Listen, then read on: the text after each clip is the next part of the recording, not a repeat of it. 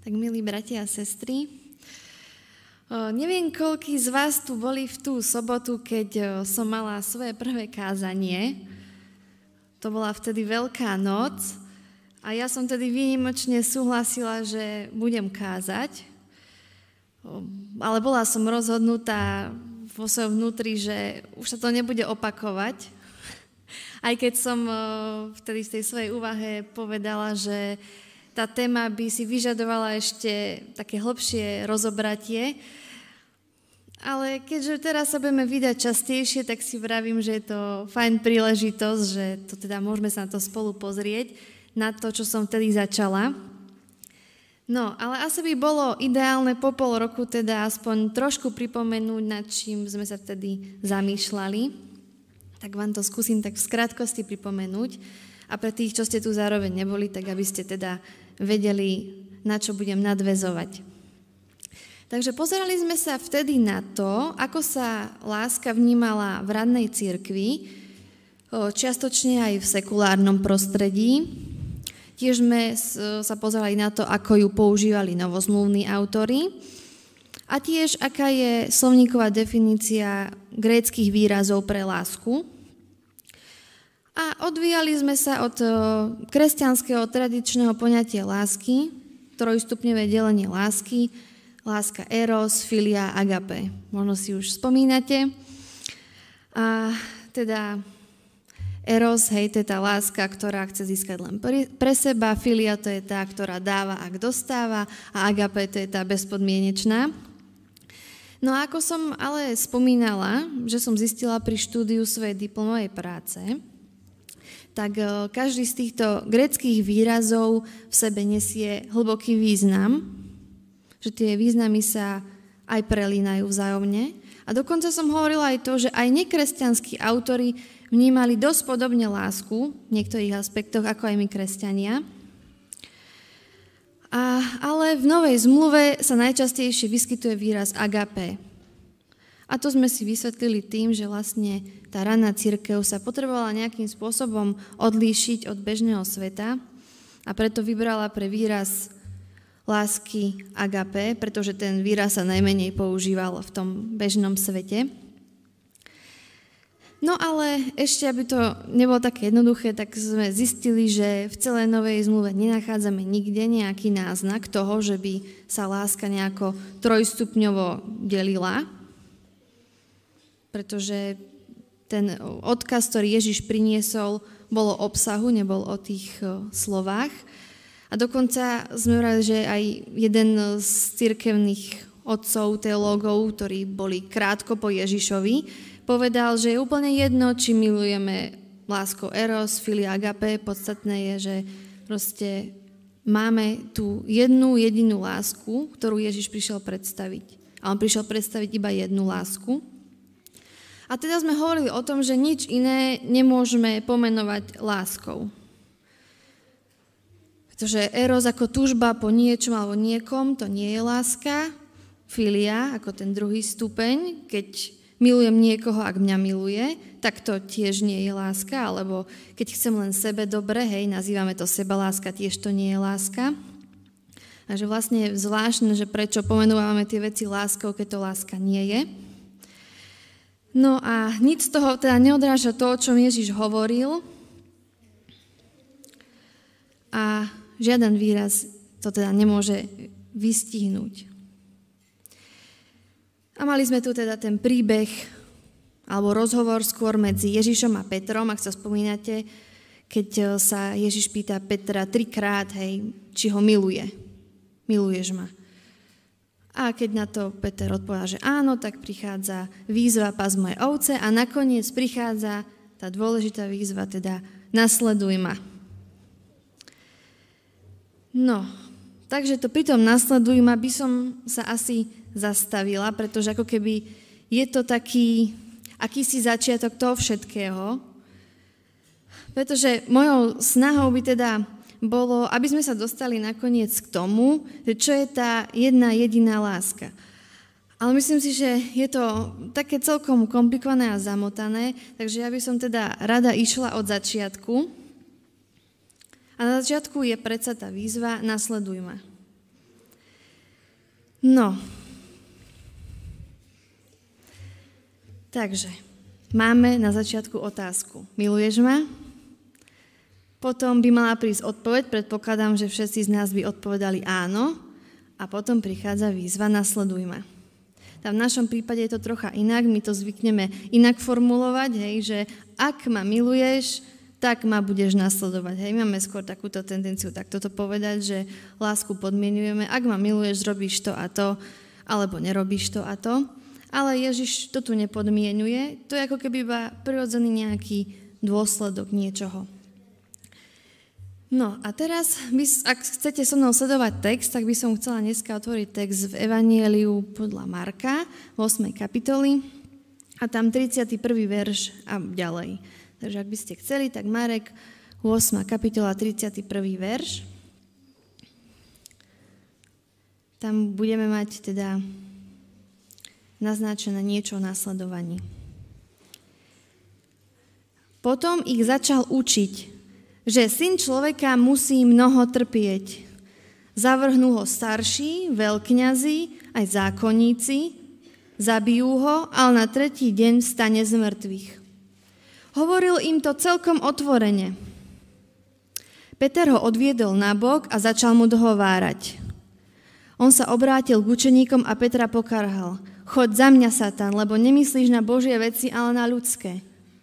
Zavolal k sebe zástup aj s učeníkmi a povedal im, ak ma niekto chce nasledovať, nech zaprie sám seba, vezme svoj kríž a nasleduje ma.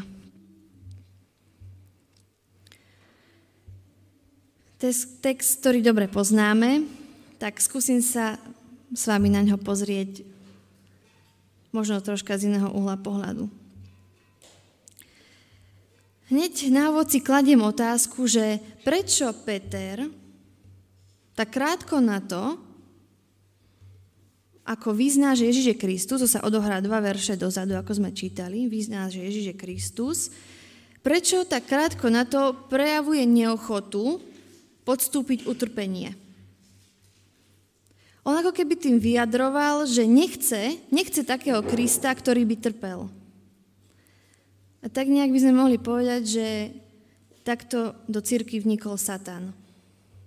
A Ježiš hovorí, že to sú ľudské veci, nie Božie. Trpieť a byť zavrhnutý nie je to isté. Ježiš mohol trpieť a mohol byť pritom aj oslavovaný, lebo s jeho utrpením by mohol predsa akože svet prejaviť nejaký súcit, obdiv. On ako Boží syn, on ako jediný, ktorý je bezhriešný, ktorý si to absolútne nezaslúži. Toľkým pomáhal, všade, kde chodil, proste prinášal samé dobré veci. Takže mohli by sme ho za to jeho utrpenie obdivovať. Za tú všetkú bolesť, čo prežil, psychickú aj fyzickú, to naozaj stojí za obdiv, lebo kto z nás iný by to dokázal takto prežiť. Že utrpenie by v sebe mohlo niesť takú vlastnú hodnotu, vlastnú česť a dôstojnosť, ako možno niečo tragické. Ale Ježiš je v tomto obdivuhodnom stave utrpenia tiež zavrhnutý, a zavrhnutie práve naopak zbavuje utrpenia všetkej dôstojnosti a cti. Jeden eh, z významných teológov 20. storočia hovorí, že, že kresťanstvo prestalo brať vážne nasledovanie Krista a urobilo z Evanielia, z Evanielia lacnú útechu viery a kríž začalo chápať ako obtiaž, ako biedu a tiese nášho života. Že ste si mohli všimnúť, že sa to nejako celé začína točiť okolo utrpenia a zavrhnutia.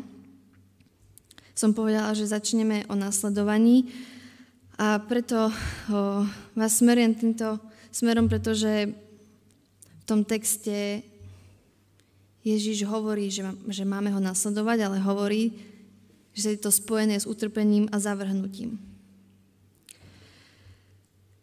A je tam potom ten problém, že Peter to vidí inak. Peter je ako keby ten, ktorý zastupuje nás ľudí, hej, to naše ľudské zmýšľanie. A teraz ten citát, ktorý som čítala, vlastne tiež poukazuje na reálny stav, hej, ako, to, ako sa to v cirkvi celé transformovalo. A ten spôsob, akým my nazeráme na utrpenie, odvádza našu pozornosť od kríža a od toho, že Ježiš hovorí, že syn človeka musí veľa trpieť a zavrhnú ho. Čiže naša pozornosť sa dosť odvracia od tohto. Tento text, ktorý sme čítali, tak e, zvyčajne v Bibliách by ste mohli nájsť e, nad ním nadpis a tam bude napísané, že predpoveď utrpenia alebo predpoveď smrti. Ale vzhľadom k tomu, že tento text sa začínal e, tým, že potom ich začal učiť, hej, Ježiš začal učiť, tak by bolo asi vhodnejšie pomenovať túto časť ako poučenie o utrpení. Nie ako predpoveď o smrti a utrpení, ale skôr ako poučenie, lebo Ježiš tu dáva najavo, že chce učeníkov niečo naučiť.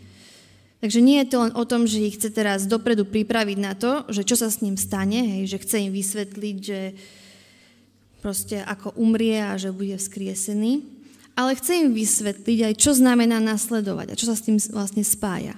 Pretože v prvej fáze, to môžeme povedať, že to bolo v prvej kapitole, keď je nejaká prvá zmienka alebo výzva k nasledovaniu, to je vtedy, keď povolal učeníkov, to vtedy znamenalo vtedy a tam zanechať to, čo robím a ísť naozaj s Ježišom, kam on pôjde. Ale teraz už keď učeníci čo to pochodili s Ježišom, čo už počuli, zažili, tak ako by prišiel čas na to, aby Ježiš im o tom nasledovaní povedal zase niečo viac – aby ich teda učil. Takže hneď v prvej vete čítame, syn človeka musí veľa trpieť. Že nachádzame tu asi taký najdôležitejší prvok o tom, o tom vlastne, čo to znamená, o tom celom učení o nasledovaní. A to sprevádza sloveso musieť. Hej, tam je napísané, že syn človeka musí. Takto to máme preložené, ale akože v greckom výraze sa najčastejšie pre toto slovo používa o, skôr sloveso je nevyhnutné alebo mať povinnosť. Čiže ako keby to už znamená takú nejakú väčšiu naliehavosť a väčšiu vážnosť celej situácie. Nie to, nie, je to, nie je to len o tom, že niekto niečo musí urobiť, ale že je to niečo kľúčové, bez čoho sa to nezaobíde. Je to nevyhnutné alebo je tu tá povinnosť. Čiže inak to nejde. Je to Bohom stanovená nevyhnutnosť a zjavuje to ten fakt, že toto ohlásené utrpenie neznačí nejakú tragédiu, ale je to v súlade s Božím plánom. Keď e, sa bavíme o utrpení, tak e, hej, ľudia si veľakrát kladú otázku, že prečo je toľko utrpenia, prečo musíme trpieť. A keby sme na to odpovedali, že je to Boží plán, tak uh, by nám to znelo možno až príliš kruto. Hmm. Ale utrpenie, o ktorom sa tu my dnes bavíme, je asi trošku v inom slova zmysle. Domnievam sa, že Ježiš v tomto texte, ja to tak tam vidím a čítam, že Ježiš tam hovorí o niečom inom, keď hovorí o utrpení a o zavrhnutí. Áno, určite chce vyviezť z učeníkov z omilu, že nie je taký Mesiáš podľa židovských očakávaní, ale ide tu o tú podstatu nasledovania. K tomu utrpeniu a zavrhnutiu. My ľudia sme v takých dvoch pokušeniach. Ľutovať sa, že trpíme, alebo hovieť si v utrpení. Robíme niekých zo seba martírov, aj v úplných banalitách.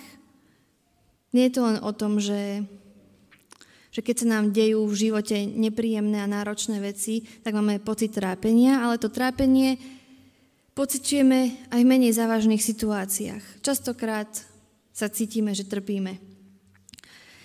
A ja by som vám chcela mm, predstaviť e, niektoré postrehy z mojich situácií, také tie konkrétne príklady kde som si niečo všimla. Takže vám poviem také dva moje príbehy zo života.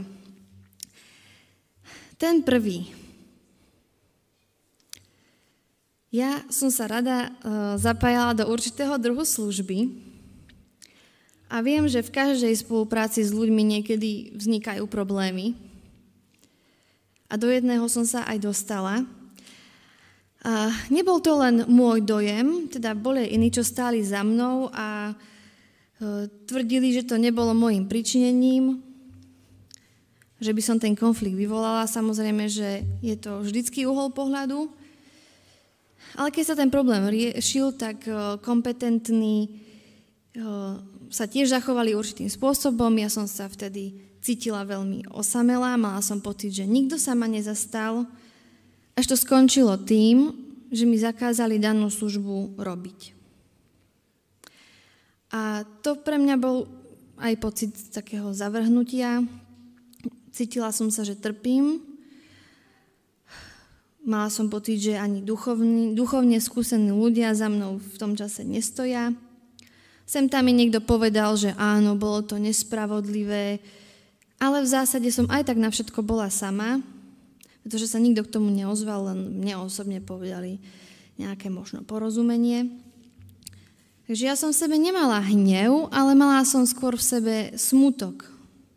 Proste som to vtedy pocitovala ako nejaké svoje trápenie. A ešte som si aj hovorila, že ešte tí všetci naokolo proste ma v tom nechali. Proste je to nefér. A na čo mi to hovoria, že je to nefér, keď nič neurobia? Po nejakých rokoch jeden z tých duchovných predstaviteľov sa mi ospravedlnil za to Povedal mi, že ho to mrzí, ako sa vtedy zachovali, ale v mojej hlave ostali spomienky na to, aké to celé bolo, ako som trpela, ako ma zavrhli. Úplný vrchol by bol asi, keby som to začala spájať s tým, že trpím pre Krista, alebo že trpím ako Kristus. Som veľmi rada, že takéto myšlienky mi vtedy nezišli na um, pretože neviem, či by to už nehraničilo aj s rúhaním.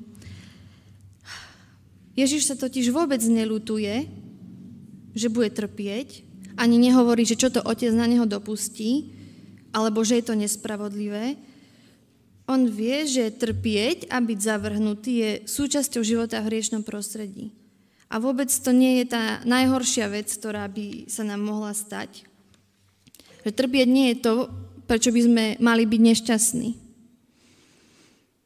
A je to dokonca nevyhnutné, ako som hovoril, je to nevyhnutné, aby trpeli sme. To sa hovorí v našom texte. Čiže mali by sme to teda pokorne po vzore Krista nejak prijať a brať ako súčasť toho následovania. Bo môžeme mať aj dobré zámery, nemusíme sa ani nejako zvlášť previniť a predsa svet a ľudia v ňom sa k nám môžu zachovať nepríjemne, môžu nám ubližovať, môžu nás opovrhovať, ale aj keď sa pozrieme na text Izajaša 53. kapitole, kde sa hovorí o služobníkovi hospodinovom, tak tam, tam je to ešte jasnejšie napísané. Bol opovrhnutý a opustený ľuďmi, muž bolesti, ktorý poznal utrpenie, pred ktorým si zakrývajú tvár, opovrhnutý a my sme si ho nevážili. Bol trápený a on sa nechal ponižovať, neotvoril ústa ako baránok vedený na zabitie neotvoril ústa ako ovca, ktorá o nem je pred strihačom. Že on sa naozaj nelutoval, on mlčal, prijal to, on videl za to utrpenie, za to zavrhnutie. Je tu druhý môj nejaký životný príbeh. Hmm. Tam vidím viacej tu teda problematiku zavrhnutia. Lebo niekedy utrpenie dokážeme zniesť, ale keď nás druhý zavrhnú, dajú nám najavo nejaké nepochopenie, tak to je pre nás veľmi silné. A Ježiš hovorí, že si na človeka zavrhnú. Som hovorila, že trpieť a zavrhnúť nie je úplne to isté. A Ježiš hovorí, že ho zavrhnú aj tí, ktorí by sme mohli povedať, že sú na tom duchovne najlepšie, tí, ktorí majú najviac vzdelania, intelektuality, ktorí poznajú Tóru, tí, o ktorých by sme očakávali, že by mali správne vedieť identifikovať, kto je Mesiáš, ktorí by ho mali podporiť, lebo sa naplnilo to proroctvo. Je veľmi ťažké prežívať to zavrhnutie. Ten môj príbeh uh, není tak vážny, ale napriek tomu v ňom vidím, že ako, ako je ťažké bojovať s tým, keď sa k nám druhí nejako správajú. Čiže by som sa vrátila tak dosť veľa rokov dozadu, keď som začala chodiť do mládeže, mohlo byť tak 14-15 rokov. Všetci v tej mládeži boli starší odo mňa, okrem mojich dvoch kamarátok. A na začiatku som vôbec nerozmýšľala nad tým, že či tam zapadnem. Myslela som si, že mládež je proste miesto, kde by mal byť každý príjmaný, ale veľmi rýchlo som teda vyšla z omilu, lebo oni boli, boli naozaj zohratá partia a so mnou sa tam nejako nikto nebavil. Neviem, možno som nemala dostatočnú charizmu, aby som zaujala, ale s mojimi kamarátkami sa teda bavili viacej. No ale pre mňa bol vrchol ten, že oni keď sa napríklad eh, mimo tej piatkovej mládeže stretávali, tak ma proste nezavolali. A ja som sa to dozvedela a povedala som si, že tak dobre je asi prirodzené, keď e, niekto vo svojom voľnom čase trávi čas s ľuďmi, ktorí sú mu blízki, hej. Ale keď sa dozviem, že sú tam všetci, dokonca aj tie moje dve kamarátky a nikto mi o tom nepovedal, tak naozaj som sa cítila odvrhnutá, zavrhnutá. Keď som na mládeži hovorila nejaké svoje názory na preberanú tému, tak nikto na mňa nereagoval. Takže opäť tu na scéne máme nejakú ľútosť. Lutujem sa, ako druhý ku mne správajú, prečo sa so mnou nebavia, prečo ma neprijali. A ani raz ma nenapadlo, že čo by som ja mohla urobiť preto, aby som sa k ním mohla nejako priblížiť.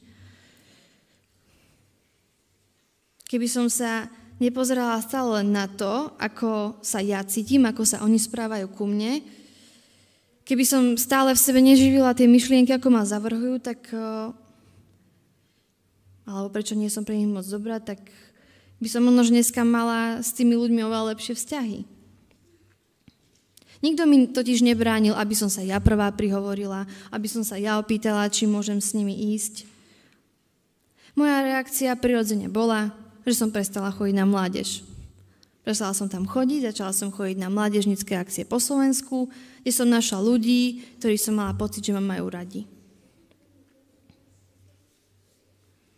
A čakala som, že sa ma niekto opýta, prečo som prestala chodiť na mládež. A nikto sa neopýtal, takže ďalšia lútosť. Zase som sa len lutovala. Viem, že si nerozumie každý s každým. Viem, že s niekým si máme toho povedať čo viac spoločne, s niekým menej. Ale vychádza si všetci môžeme spolu dobre preca. Môžeme sa mať všetci navzájom radiť, či už ako veľmi si rozumieme. Dneska v tých ľuďoch z mládeži vidím super ľudí a, a lutujem, že som sa vtedy toľko lutovala. Viem, že lásku druhých si nemôžem vynútiť, nemôžem si vynútiť, aby som bola niekomu sympatická. Ale to, čo môžem urobiť, je ukázať im, že ich mám rada a keď prídem do stretu s nimi, tak s nimi môžem normálne komunikovať. Lebo vlastne reakciou na zavrhnutie je len ďalšie zavrhnutie. Oni mňa zavrhli, ale ja som ich zavrhla rovnako tiež. Prestala som sa s nimi baviť a ešte som sa aj stiažovala, ako trpím, lebo som sama a druhý ma nemajú radi. Tieto moje dva príbehy som chcela použiť ako ilustráciu k tomu, ako chápem Ježišove slova. Pretože pri utrpení a zavrhnutí máme tendenciu pozerať sa na tie ľudské veci ako Peter, ktorý musel hneď svojho pána usmrniť a pokarhať, Nielen, že nechcel, aby Kristus, Ježiš, trpel, ale on nechcel tiež trpieť. Lebo myslieť na Božie veci znamená nezaoberať sa otázkou utrpenia. Ak sme povedali áno na nasledovanie Krista, tak je nevyhnutné, ako hovorí text, aby sme zapreli samých seba a išli s krížom. Ale nie tak, že sa budeme lutovať, že trpíme, alebo že si budeme hovieť v utrpení, lebo aj takí ľudia sú, ktorí oh, vyslovene vyhľadávajú utrpenie, lebo si myslia, že tak budú správni následovníci Krista. A ani nie je tak, že budeme zo seba robiť martírov, aj keď církev v histórii mala sklony oslavovať tých, čo trpeli a umierali pre svoju vieru, alebo boli prenasledovaní, tých všetkých stavali na piedestál. Ale Ježiš sa nevyvyšoval vôbec za to, čo urobil a to, že zomrel a ako, ako, ako veľké utrpenie a zavrhnutie prežil. On to skrátka vôbec nekomentuje, len oznámi, že bude trpieť, že bude zavrhnutý, ale nekomentuje, čo všetko to bude znamenať. A bez toho, že by sme boli konfrontovaní s utrpením, by asi nebolo možné sa tých Božích vecí dotýkať. Musíme to nejako pochopiť, čo znamená stretávať sa v živote s utrpením a zavrhnutím, bez toho, aby nás to donekonečna vyrušovalo, aby sme si donekonečna všímali, kto nám čo povedal a urobil. A príležitosti na to máme požehnanie každý deň. Pretože utrpenie ako som to už naznačila, nie len to, keď máme problémy v práci kvôli sobote, alebo keď sa nám spolužiaci vysmievajú za našu vieru. Áno, sú veľké veci, pre ktoré v živote trpíme aj naozaj veľa utrpenia.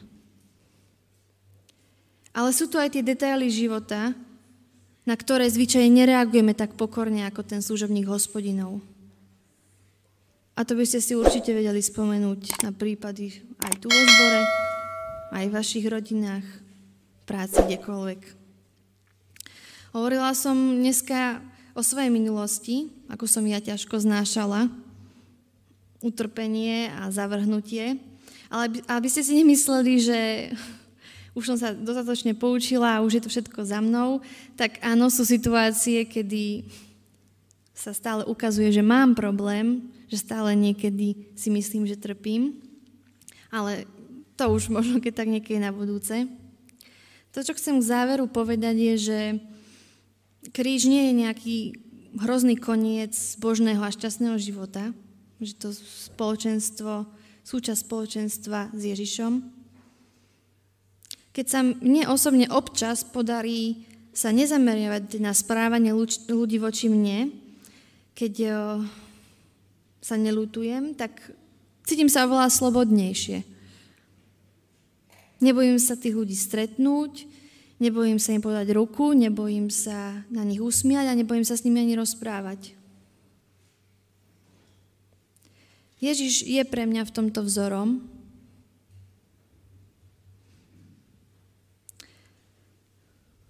Viem, že je to ťažké ho nasledovať, a rozobrať si to. A dneska sme sa dostali, nedostali sme sa až tak ďaleko, vlastne sme sa dostali len k utrpeniu a zavrhnutiu. Ale zistili sme, že to s nasledovaním veľa súvisí. Až na konci je kríž, ale najprv Ježiš povie, že máme zaprieť samých seba a nepozerať sa na utrpenie a zavrhnutie vlastnej našej osoby. Takže sme snáď urobili taký nejaký prvý krok k tomuto pochopeniu. Skúsili sme sa na utrpenie a zavrhnutie takto pozrieť.